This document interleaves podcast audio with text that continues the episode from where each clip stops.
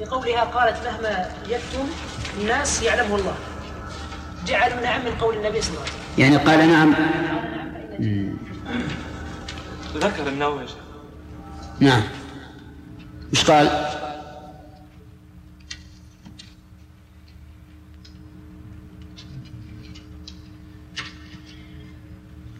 اللي عندك هي النووية اللي تقول؟ لا اللي, اللي أخبرنا بالله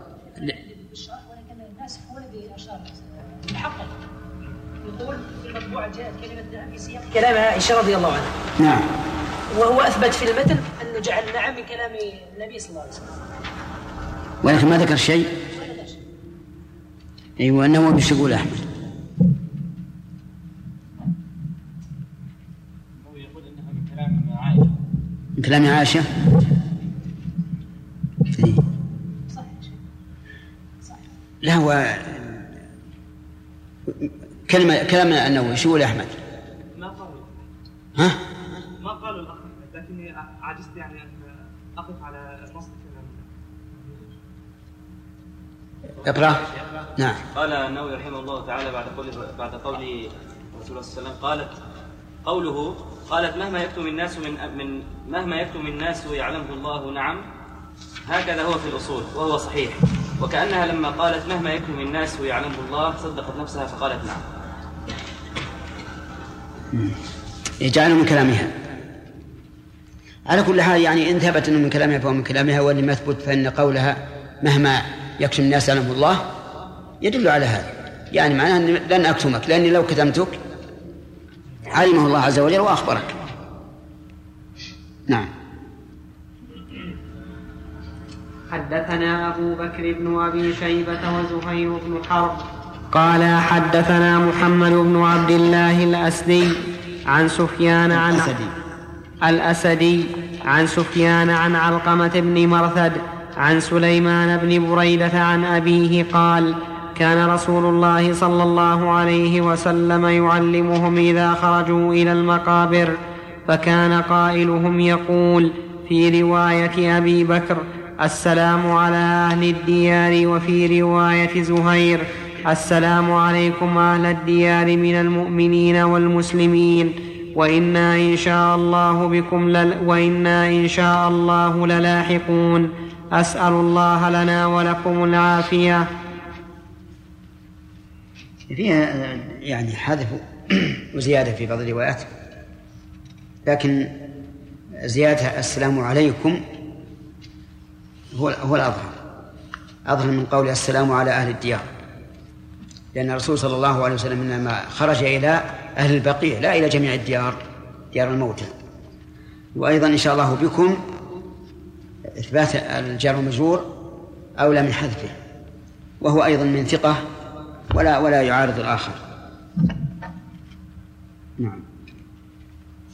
باب استئذان النبي صلى الله عليه وسلم ربه عز وجل في زيارة قبر أمه.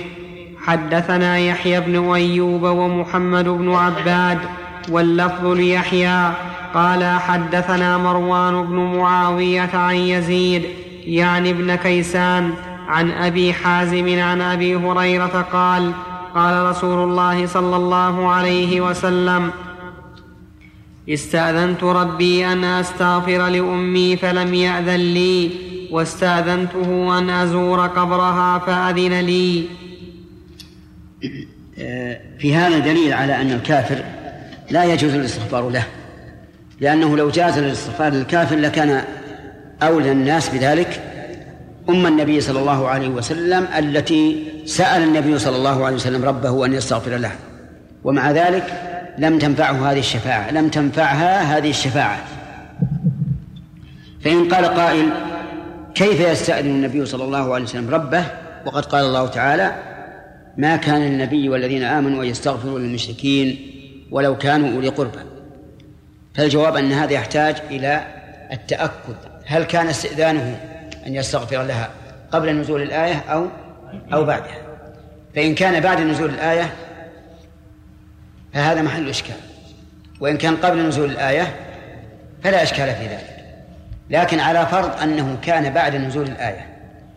فلعل النبي صلى الله عليه وعلى آله وسلم رجا أن يأذن الله له في أن يستغفر لها حتى يخفف عنها العذاب كما خفف عن عمه أبي طالب. فإن كان كذلك فكون الله تعالى لم يأذن له وأذن له في أبي طالب لا لأن الرسول عليه الصلاة والسلام أقرب إلى أبي طالب من أمه ولكن لأن أبا طالب كان فيه نفع للإسلام والدعوة الإسلامية. فلهذا كوفئ بهذا بهذا بقبول هذه الشفاعة. وفيه أيضا دليل واضح على أن أم النبي صلى الله عليه وسلم ماتت على الكفر. لأنها لو ماتت على الإسلام إيش؟ لأذن الله لها. وأضف إلى ذلك أن أباه أيضا مات كافرا حيث قال عليه الصلاة والسلام للرجل الذي سأله عن أبيه قال هو في النار. ثم قال له أبي وأبوك في النار. ومن هنا نأخذ العبرة العظيمة والقدرة الجليلة أن يكون أبوا رسول الله صلى الله عليه وسلم الذي هو أفضل الرسل آه، كافرين. ويصدق يخرج الحي من الميت ويخرج الميت من الحي. وإذا تأملنا الأمر وجدنا أن الرسل عليهم الصلاة والسلام منهم من من ابنه كافر. ومنهم من أبوه كافر ومنهم من أمه وأبوه كافرين آه، كافران. من الذي ابنه كافر؟ نوح. والذي أبوه كافر؟ إبراهيم. أما أمه فمؤمنة لأنه قال رب اغفر لي ولولدي. ربنا اغفر لي ولولدي والمؤمنين يوم يقوم الحساب.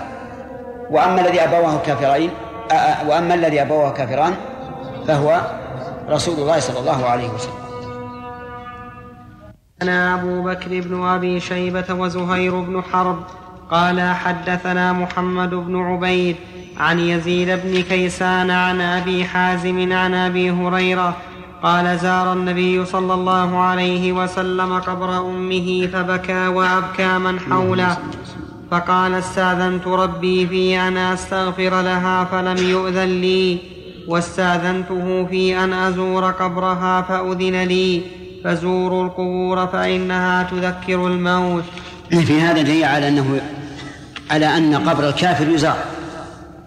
لأن أمه كانت كافرة وأذن الله له أن يزورها ثم أن الرسول عقب هذا بقوله و فزوروا القبور فإنها تذكر الموت. ولكن إذا خيف من زيارة قبر الكافر أن يكون في ذلك تعظيم له ولما هو عليه ورفعة وعزة لأتباعه فإنه لا يجوز. فلو أن رئيسا من رؤساء الكفرة أراد أحد من الناس أن يزوره اعتبارا بحاله الذي كان في الأول مثل رئيسا لدول كبيرة ويعتبر فلا بأس. لكن لو خيف أن ذلك يتخذ دعاية لما عليه هذا الرجل من الكفر فإنه لا يجوز. نعم. شيخ بارك الله فيكم بالنسبة للحديث السابق يعني قد تقرر أنه لا يجوز للمرأة أن تخرج بغير إذن زوجها. وأمنا عائشة رضي الله عنها قد أتبعت النبي صلى الله عليه وسلم صلى الله عليه وسلم بغير إذنه كيف نعتذر لأمنا نعم. رضي الله عنها؟ الاعتذار بأنها علمت أنه يعني لا يغضب هكذا هكذا الغضب. أو يقال إن الغيرة حملتها على ذلك. والغيرة شدة الغيرة كشدة الغضب. حتى إن بعض العلماء قال إن لو قذف شخصا على سبيل الغيرة فإنه لا يقام عليه الحد لأن الإنسان ما يملك نفسه عند غيره. ولا سيما غيرة النساء. نعم. فعله صلى الله عليه وسلم الشيخ في صدرها لا يقال مثلا إنه زجرا لها لأنها خرجت لا هو ضربها لأنها خافت أن يحيف الله عليه ورسوله. أي نعم. نعم. بعض من ألف بالجهل. إيش؟ بعض من ألف في مسألة العذر بالجهل. أورد حديث عائشة هذا فأتى بالجملة مهما يكتب الناس يعلمه الله. فقال إن أحمد رواه المسند بلفظ قال نعم.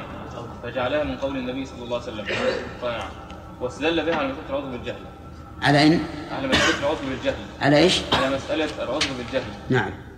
هل يعني صح إثبات هذا اللفظ من قول لكن كيف مسألة العذر بالجهل؟ يجعل استفهام عائشة استفهام استعلام ليس تقرير لا لا لا. أبدا. ما يصير. لأنه لما قال آه، ينبئون اللطيف الخبير أخبرته. عرفت أن الله يعلم. نعم. من حديث آه، النبي صلى الله عليه وسلم السابق فيما تبعته عائشة رضي الله عنها وقوله آه، ينبئني اللطيف الخبير أن الله عز وجل قد يوحي للنبي صلى الله عليه وسلم حتى في الأمور السهلة ليس في الأمور الهامة. إيه ما في شك. في سورة التحريم واضح. قالت من أنبأك هذا قال نبأني العليم الخبير ثلاثة. ثلاثة طيب حدثنا أبو بكر بن أبي شيبة ومحمد بن عبد الله بن نمير ومحمد بن المثنى واللفظ لأبي بكر وابن نمير قالوا حدثنا محمد بن فضيل عن أبي سنان وهو ضرار بن مرة عن محارب بن دثار عن ابن بريدة عن أبيه قال قال رسول الله صلى الله عليه وسلم نهيتكم عن زيارة القبور فزوروها ونهيتكم عن لحوم الأضاحي فوق ثلاث فأمسكوا ما بدا لكم ونهيتكم عن النبيذ إلا في سقاء فاشربوا في الأسقية كلها ولا تشربوا مسكرا. قال ابن نمير في روايته عن عبد الله بن بريدة عن أبيه.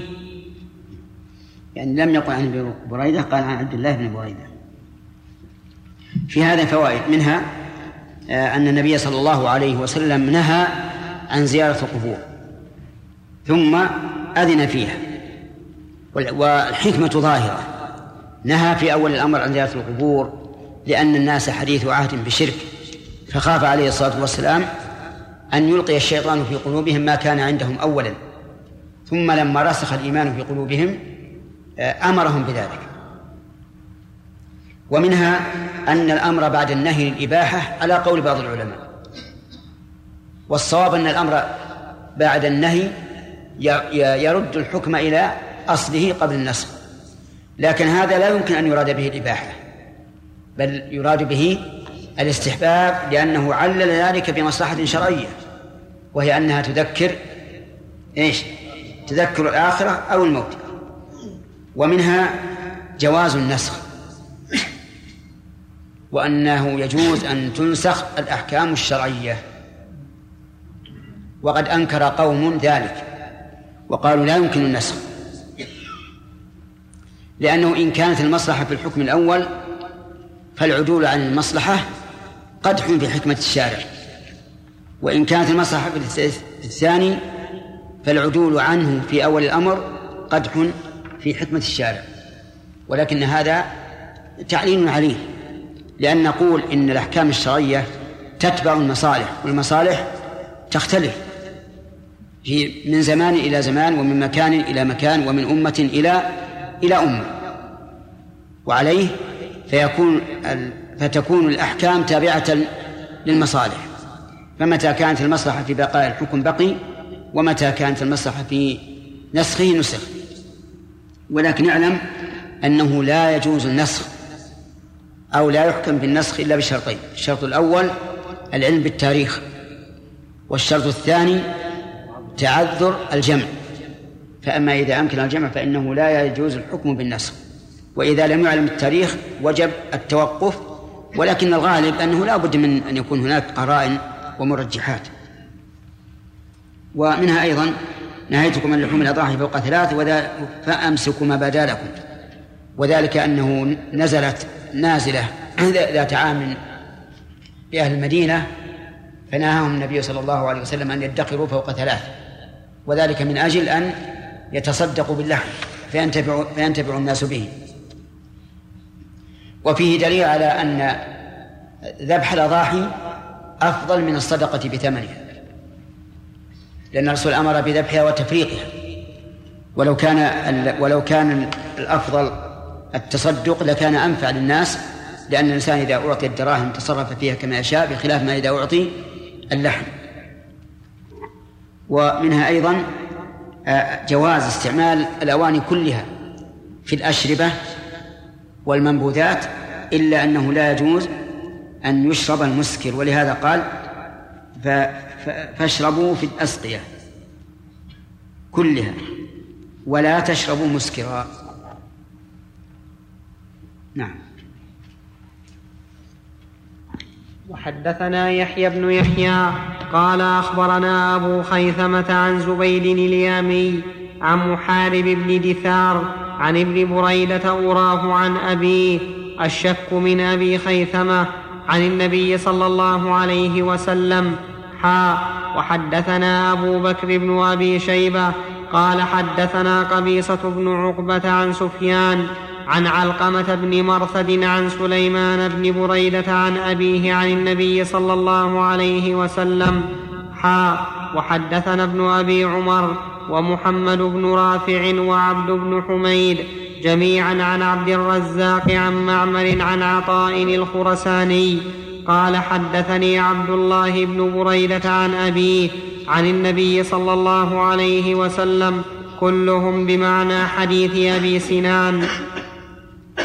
ولا ولا يقال إن اختلاف الرواة في ابن بريدة هل هو سليمان أو عبد الله إن هذا موجب لضعف الحديث.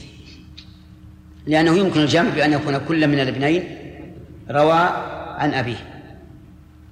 نعم. باب ترك الصلاة على القاتل نفسه. حدثنا عون بن سلام الكوفي قال أخبرنا زهير عن سماك عن جابر بن سمرة قال أتي النبي صلى الله عليه وسلم برجل قتل نفسه بمشاقص فلم يصل عليه. فلم يصلي عليه هو عليه الصلاة والسلام.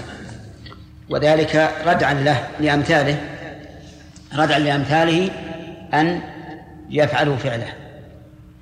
ولكنه يصلى عليه لأنه مسلم وكل مسلم مهما كان فسقه فإنه يصلى عليه. لكن النبي صلى الله عليه وسلم أراد ردع أمثاله عن ذلك. وفيه وفيه دليل على أنه ينبغي لكبير القوم إذا أتى مثل هذا أن أن لا يصلي عليه. لكن هل ينبغي أن لا يصلي على الدائن على المدين؟ الجواب لا. لأن المدين إنما ترك النبي صلى الله عليه وسلم الصلاة عليه لا عقوبة له ولكن لأن صلاته شفاعة والدين لا بد من أن يقضى فالظاهر أنه ليس كذلك. نعم. شيخ بارك الله فيكم. يعني ما ورد عن النبي صلى الله عليه وسلم أن أمه وأباه في النار. ومعلوم أنه ما من أهل الفترة أنه من أهل الفترة نعم. فهل هذا دليل على أنه لا يوجد أهل الفترة وأنهم غير معذورون؟ لا. هذا أهل الفترة الجواب فيه من يقال.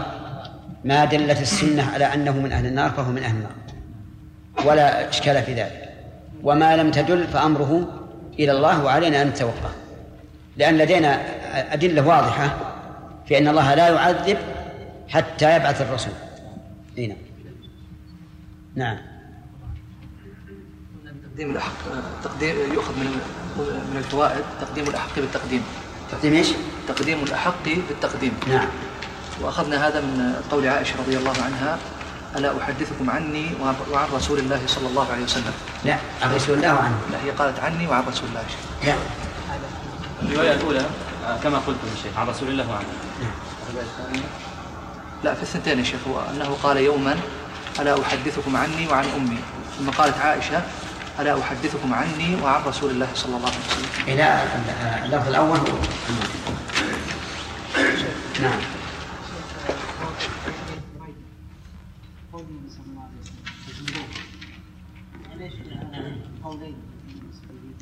إيش؟ على إيش؟ على ما ذهب اليه من جميعا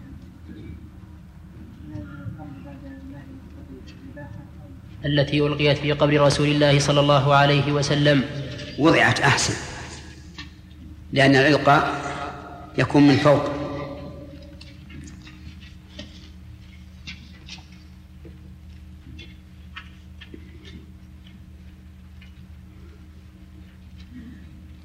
التي وضعت في قبر رسول الله صلى الله عليه وسلم ويمكن أن نقول إن إن إن أقوال التي قيلت. إن أقوال التي قيلت في بيان سبب ذلك لا تزيد على أربعة. الأول قيل فعل شقران. قيل فعل شق شقران ذلك كراهية أن يلبسها أحد بعد رسول الله صلى الله عليه وسلم. وقيل إن المدينة كانت أرضا ندية أو سبخة فجعلت القطيفة في قبره صلى الله عليه وسلم وقيل إن رسول الله صلى الله عليه وسلم الثاني هذا غير صحيح. لأنه إذا كان فيها بلل إذا كان فيها بلل فإن هذه القطيفة لا تزيد الأمر إلا شدة تثمل على البدن. نعم. وقيل إن رسول الله صلى الله عليه وسلم أوصى بذلك وقيل إن عليا هذا يحتاج إلى إلى إلى إلى خبر صحيح. لأنه لا مجال للعقل فيه فيحتاج إلى نقل صحيح. ولم نعلم نقلا بذلك إلا كان عند الأخ عبيد الله. موجود؟ طيب ذكرت الأدلة يعني. طيب أجل ننتقل. وقيل إن عليا والعباس تنازعا فيها فألقى شقران القطيفة لانقطاع النزاع. والآن إليك والآن إليك أدلتها عدا الأخير الأول عن ابن عباس قال لما أرادوا أن يحفروا لرسول الله صلى الله عليه وسلم بعثوا إلى أبي عدي إلى, إلى بعثوا إلى أبي عبيدة بن الجراح وكان يضرح كضريح أهل مكة وبعثوا إلى أبي طلحة وكان هو الذي يحفر لأهل المدينة وكان يلحد الحديث وفيه ورفعوا فراش رسول الله صلى الله عليه وسلم الذي توفي عليه فحفروا له ونزلوا في حفرته ونزل في حفرته علي والعباس بن والفضل بن والفضل بن العباس وقثم أخوه وشقران مولى رسول الله صلى الله عليه وسلم. وكان شقران مولاه أخذ قطيفة كان رسول الله صلى الله عليه وسلم يلبسها فدفنها في القبر وقال والله لا يلبسها أحد بعدك أبدا فدفنت مع رسول الله صلى الله عليه وسلم. الحديث أخرجه ابن ماجة مطولا والبيهقي في سننه مختصرا. والحديث ضعيف لأن في سندهما الحسين بن عبد الله بن عبيد الله الهاشمي تركه أحمد وابن معي تركه أحمد وابن المديني والنسائي. وقال البخاري إنه كان يتهم بالزندقة. وقال ابن معين وأبو زرعة والجوزجاني ضعيف. وقال العقيلي له غير حديث لا يتابع عليه من حديث ابن عباس. وقال ابن حبان يقلب الأسانيد ويرفع المراسيل. وأخرج الترمذي بسنده عن جعفر بن محمد عن أبيه أنه قال وال قال والذي والذي ألحد قبر رسول الله صلى الله عليه وسلم أبو طلحة والذي ألقى القطيفة تحته شقران مولى رسول مولى لرسول الله صلى الله عليه وسلم.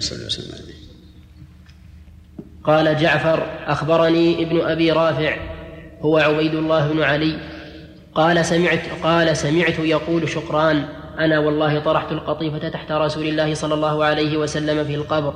قال أبو عيسى حديث شقران غريب. قال شيخ الألباني صحيح. لا روى حديثا منكرا حديث شقران. ألقى في قبره صلى الله عليه وسلم القطيفة الحمراء. قال الدار قطني يخالف الثقات. قال الأزدي يتكلمون فيه. قال الذهبي روى له البخاري مقرونا بآخر. قلت ويشير بهذا كما قال الحافظ في هدي الساري أنه ليس له عند البخاري سوى حديث واحد أخرجه مقرونا, أخرجه مقرونا بعبد الله بن نمير كلاهما عن هشام عن أبيه عن عائشة في أواخر البيوع. في في قوله تعالى ومن كان غنيا فليستعفف. وذكر له آخر في حديث الإفك قال فيه وذكر له وذكر له آخر في حديث الإفك قال فيه قال محمد قال محمد عن عثمان بن فرقد عن هشام عن أبيه. هشام عن هشام. نعم عن هشام عن أبيه. نعم قلت عن هشام. نعم. عن هشام عن أبيه. سببت حسانا عند عائشة الحديث ووصله من حديث عبدة عن هشام وأخرج له الترمذي في وأخرج له الترمذي حديث شقران وقال ابن حبان مستقيم الحديث. قال الحافظ في قال الحافظ في التلخيص روى روى ابن إسحاق في المغازي والحاكم في الإكليل من طريقه كان شقران كان شقران. حسين؟ كان شقران حين وضع رسول الله حين وضع رسول الله صلى الله عليه وسلم في حفرته أخذ قطيفة قد كان يلبسها ويفترشها فدفنها, فدفنها معه في القبر وقال والله لا يلبسها أحد بعدك بعدك فدفنت معه. وقال ابن أبي شيبة حدثنا حفص عن جعفر عن أبيه لوحد لرسول الله صلى الله. عن جعفر عن أبيه لحد لرسول الله صلى الله عليه وسلم وألقى شقران في قبره قطيفة حمراء كان يركب بها في حياته وسنده صحيح وقال ابن سعد في الطبقات أخبرنا عارم بن الفضل وخالد بن خداش قال أخبرنا حماد بن زيد عن, عن يزيد بن حازم عن سلمان بن يسار أن غلاما كان يخدم النبي صلى الله عليه وسلم فلما دفن رسول الله صلى الله عليه وسلم رأى قطيفة كان يلبسها النبي صلى الله عليه وسلم على ناحية القبر وقال لا يلبسها أحد بعدك أبدا فتركت. ورجال سنده ثقات إلا أن عارم قال فيه عبد الرحمن بن مهدي اخت... قا- قال فيه عبد الرحمن بن مهدي اختلط في آخر عمره وزال عقله فمن سمع منه قبل الاختلاط فسماعه صحيح. وقال الحافظ في الإصابة أخرج ابن السكن من من طريق ابن إسحاق عن الزهري عن علي بن الحسين أنه قال نزل في ق... أنه أنه قال نزل في قبر رسول الله صلى الله عليه وسلم العباس والفضل وشقران وأوس بن خولي. وكان شقران قد أخذ قطيفة كان النبي صلى الله عليه وسلم يلبسها فدفنها في قبره. أدلة القول الثاني. أدلة القول الثاني أخرج أبو داود في مراسيله وابن أبي شيبة في مصنفه عن زياد بن أيوب عن هشيم عن منصور عن الحسن أنه قال جعل في لحد رسول الله صلى الله عليه وسلم قطيف قطيفة حمراء أصابها يوم خيبر لأن المدينة أرض سبخة. قال أبو داود هو مسند إلا إلا أجزاء الكلام. أغرب فيها صار مرسلا. إيش؟ أغرب فيها صار مرسلا. أقول رجال سندهما ثقات. زياد زياد من رجال البخاري وكذلك هشيم بن بشير. أما منصور أما منصور فمن رجال الشيخين والحسن معروف. وأيضا أخرج ابن سعد في الطبقات عن محمد بن عبد الله الأنصاري عن الأشعث بن عبد الملك الحمراني عن الحسن أن رسول الله صلى الله عليه وسلم بسط تحته سمل قطيفة حمراء كان يلبسها وقال كانت المدينة أرضا ندية. ورجال سنده ثقات لكنه مرسل. ودليل القول الثالث. المرسل من أقسام. إيه.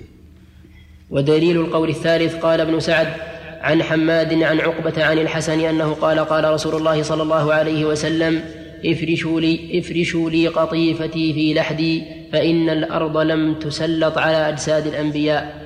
حماد هذا ابن خالد الخياط وثقه أحمد وابن معين والنسائي وابن المديني وأبو زرعة وابن حبان وعقبة هو ابن أبي هو ابن أبي الصهباء قال الذهبي في الميزان وثقه ابن معين وقال أحمد صالح الحديث. إذا رجال سنده ثقات هو من مراسيل الحسن. أما القول الرابع هو أن وهو أن عليا والعباس تنازعا فيها ذكره القرطبي في المفهم.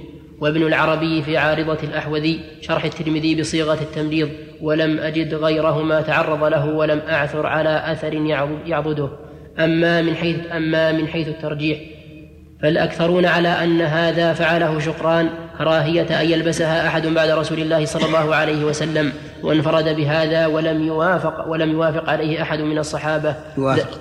ولم يوافق عليه أحد من الصحابة ذكره النووي في المنهاج والسندي في حاشيته على ابن ماجه والسيوطي على النسائي والبغوي في شرح في شرح السنة وملا على القاري في شرح الشمائل. وهنا وهنا انتهى البحث. والحمد لله رب العالمين والصلاة والسلام بارك على. أشرف المرسلين. بارك نبينا الله فيك. جزاك الله خير. تسمح لشيبة صوله؟ طيب. خذ حاجة. نعم. لا يرد عليه أنه لم يفعل ذلك يعني بغير هذه القطيفة من الثياب. إيش؟ لا يرد عليه أنه لم يفعل ذلك بغير هذه القطيفة من ثياب النبي صلى بغير الله إيش؟ عليه وسلم. ما فعل ذلك بغير هذه القطيفة. نعم. وترك ثياب تلبس. والله ما ما يستبعد لكن يعني القول بأن الرسول كان عليه الصلاة والسلام يفترشها وأنه مات عليها له وجه قوي جدا. يقال ما دام مات عليها فليكن عليها أيضا بعد دفنه. هذا هذا أقرب شيء. وأما أن لا يلبس أحد فيقال في الإيراد الذي ذكرت ربما أنه لم يكن حاضر لم يحضر عنده في تلك الساعة إلا هذا. لا يقال لماذا يتصرف في ملك غيره لأن الرسول لا يورث عليه الصلاة والسلام. وإلا فإنه من المعلوم أن الإنسان إذا مات انتقل ماله إلى إلى ورثته. ست ستين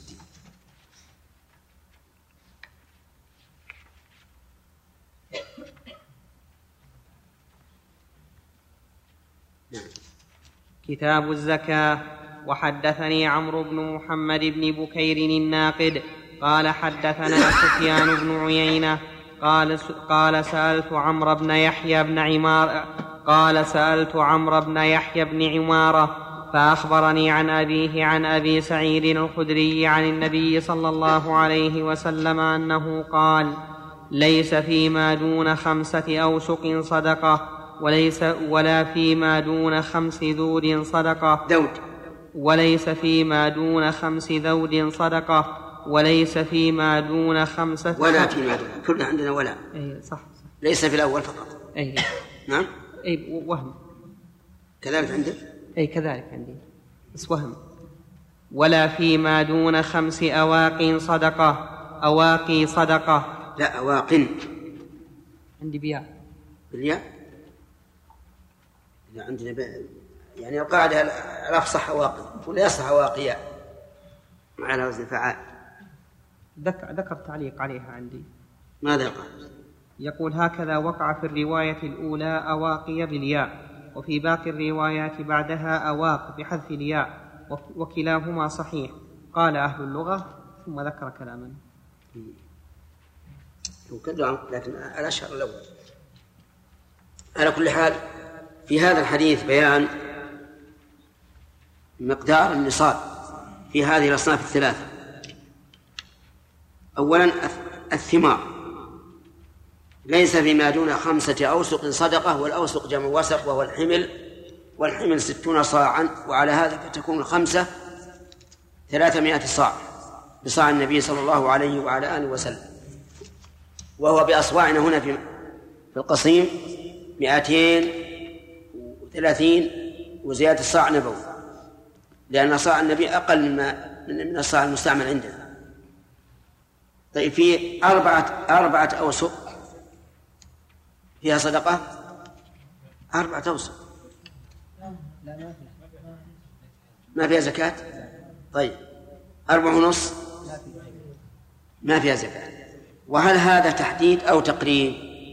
من المعلوم أن الأو- الأوسق ليست تحديدا لا تزيد وزن مثقال.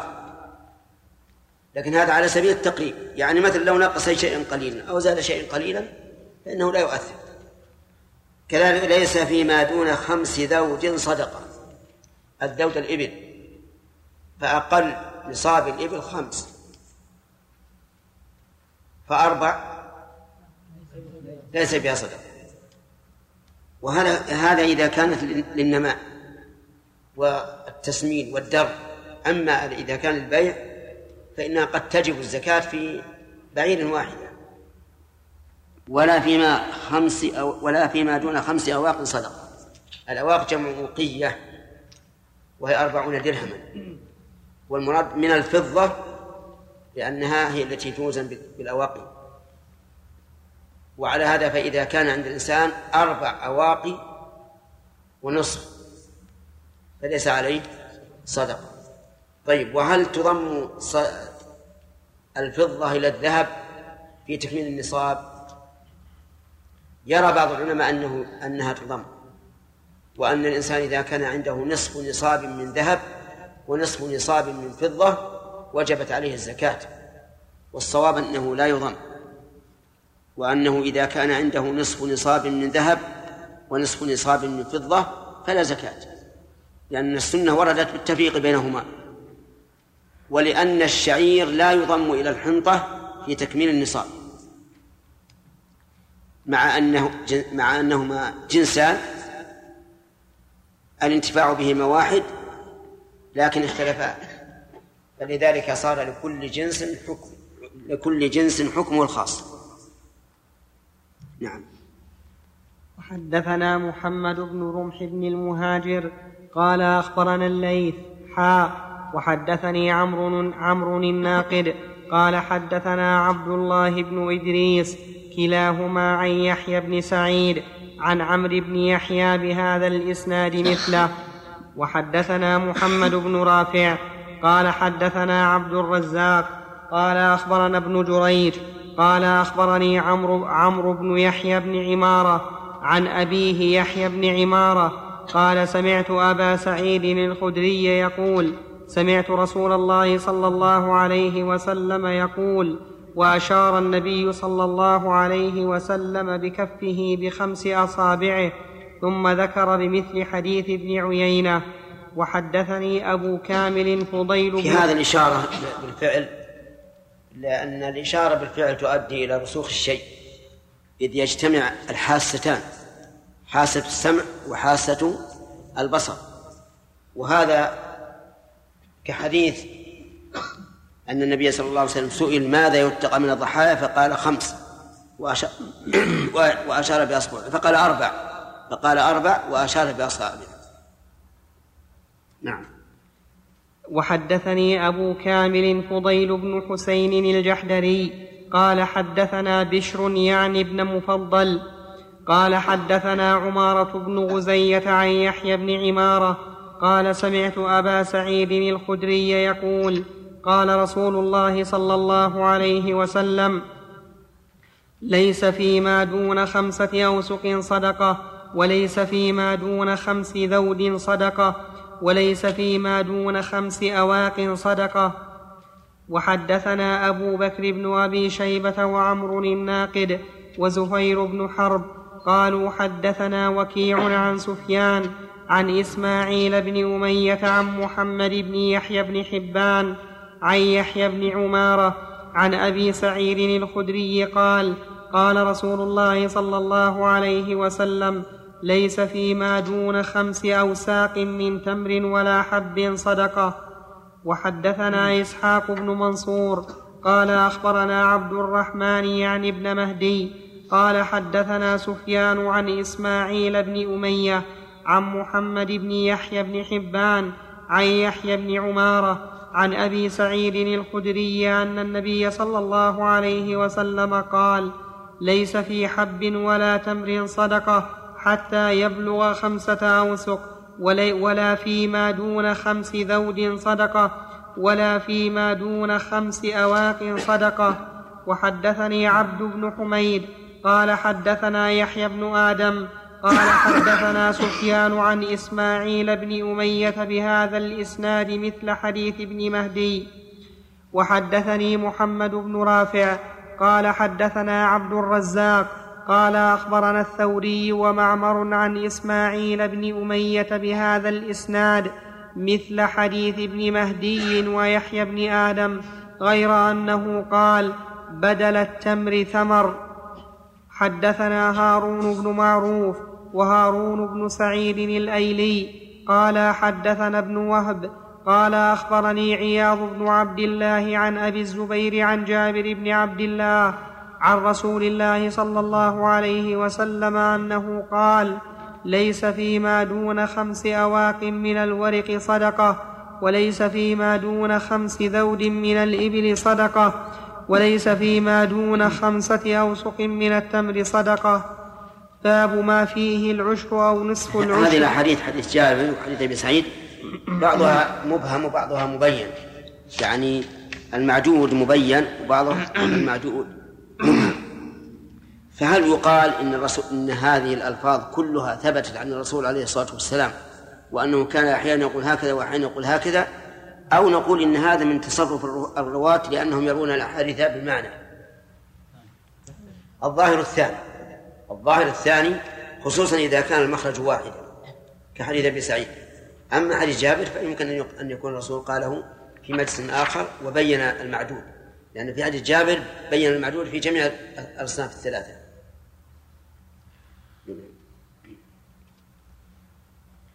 باب ما فيه العشر أو نصف أو نصف العشر. حدثني أبو الطاهر أحمد بن عمرو بن عبد الله بن عمرو بن سرح وهارون بن سعيد الأيلي وعمرو بن سواد والوليد بن شجاع كلهم عن ابن وهب. قال أبو الطاهر أخبرنا عبد الله بن وهب عن عمرو بن الحارث أن أبا الزبير حدثه أنه سمع جابر بن عبد الله يذكر أنه سمع النبي صلى الله عليه وسلم قال فيما سقت الأنهار والغيم العشور وفيما سقي بالثانية نصف العشر. وهذا لا شك أنه مناسب للحكمة تماما لأن الذي سقي بالأنهار وبالغيوم شرب بلا مؤونة وأما الذي سقي بالثانية فهو بمؤونه ولهذا خفف عن الذي يسقي بالثانية. وجعل عليه نصف وجعل عليه نصف العشر. والثاني جعل عليه العشر كاملا. طيب فإذا كان يسقى أحيانا بهذا وأحيانا بهذا فقال العلماء ينظر إلى الأكثر. وهل الأكثر مدة أو الأكثر نفعا؟ على خلاف بينهم. فإذا تساوتا قالوا يجب فيه ثلاثة وأرباع العشر. وهذا لا شك أنه عدل. إذا كان نصف الزمن يسقي بالثانية ونصف الزمن ونصف الزمن يسقيه بالغيوم والأمطار فعليه ثلاثة أرباع العشر. نعم. طيب الذي يشرب الآن في المكاين؟ المواطين يعتبر من الثانية؟ نعم.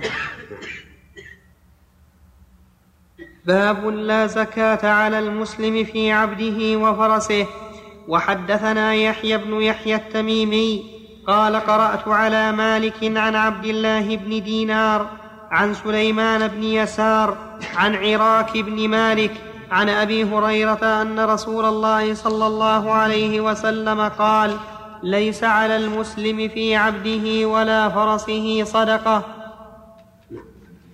ليس صدقة يعني واجبة. كقوله تعالى إنما الصدقات للفقراء يعني الزكوات. وقد استدل بهذا الحديث من زعم أنه أنه لا تجب الزكاة في عروض التجارة. حيث قال ليس على المسلم في عبده ولا فرسه صدقة. والحقيقة أن هذا الحديث حجة عليه وليس حجة له لأن قوله في عبده أضافه إليه على وجه الاختصاص يعني في عبده الذي يختص به ويتخذه لنفسه يركبه ويسافر عليه هذا في قصدي في الفرس وفي العبد الذي يستخدمه واتخذه لنفسه خاصة. أما عروض التجارة فإن صاحبها لم يختص بها. وإنما أراد بها الربح والكسب. وتجد يشتري الفرس في الصباح ويبيعه في المساء أو يشتري الخادم في الصباح ويبيعه في المساء لا يريد أن يختص به. فالحديث بمنطوقه يدل على أن هذا على أن العبيد والخيل إذا كانت للاستعمال الخاص فليس فيها زكاة. وبمفهومه على أن ما لا يختص به ففيه الزكاة وقد يقال المفهوم يدل على أنه آه، أو يقال أن المفهوم مسكوت عنه. لكن كوننا نقول هذا الحديث يدل على عدم وجوب زكاة العروض لا شك أنه فهم ليس بصواب. نعم. وحدثني عمرو عمرو طيب الآن عندنا السيارات. التي يتخذ الإنسان للركوب فيها زكاة؟ لا لا. طيب. يتخذها للتكسب. فيها. ليس فيها زكاة. فيها. التكسب يعني بالأجرة. أي. ليس فيها زكاة. في لأنه يريد اتخذها لنفسه. وكذلك يقال في الدور وكذلك يقال في العماير التي تؤجر كلها ليس فيها زكاة وإنما الزكاة في الأجرة. نعم. وحدثني عمرو الناقد وزهير بن حرب قال حدثنا سفيان بن عيينة قال حدثنا أيوب أيوب بن موسى عن مكحول عن سليمان بن يسار عن عراك بن مالك عن أبي هريرة قال عمرو عن النبي صلى الله عليه وسلم وقال زهير يبلغ به ليس على المسلم في عبده ولا فرسه صدقة حدثنا يحيى بن هذا ينبغي أن يحتفظ به كمثال لقول الصحابي يبلغ به آه، لقول الراوي عن الصحابي يبلغ به لأن هذا يجعلونه من المرفوع حكما ويقل أن تجد مثالا له في كتب المصطلح يعني يبلغ به أو ينميه أو يرفعه أو ما أشبه ذلك ولهذا إذا إذا مر بكم مثل هذا الحديث فينبغي أن تقيدوه على هامش النسخ التي عندكم المصطلح.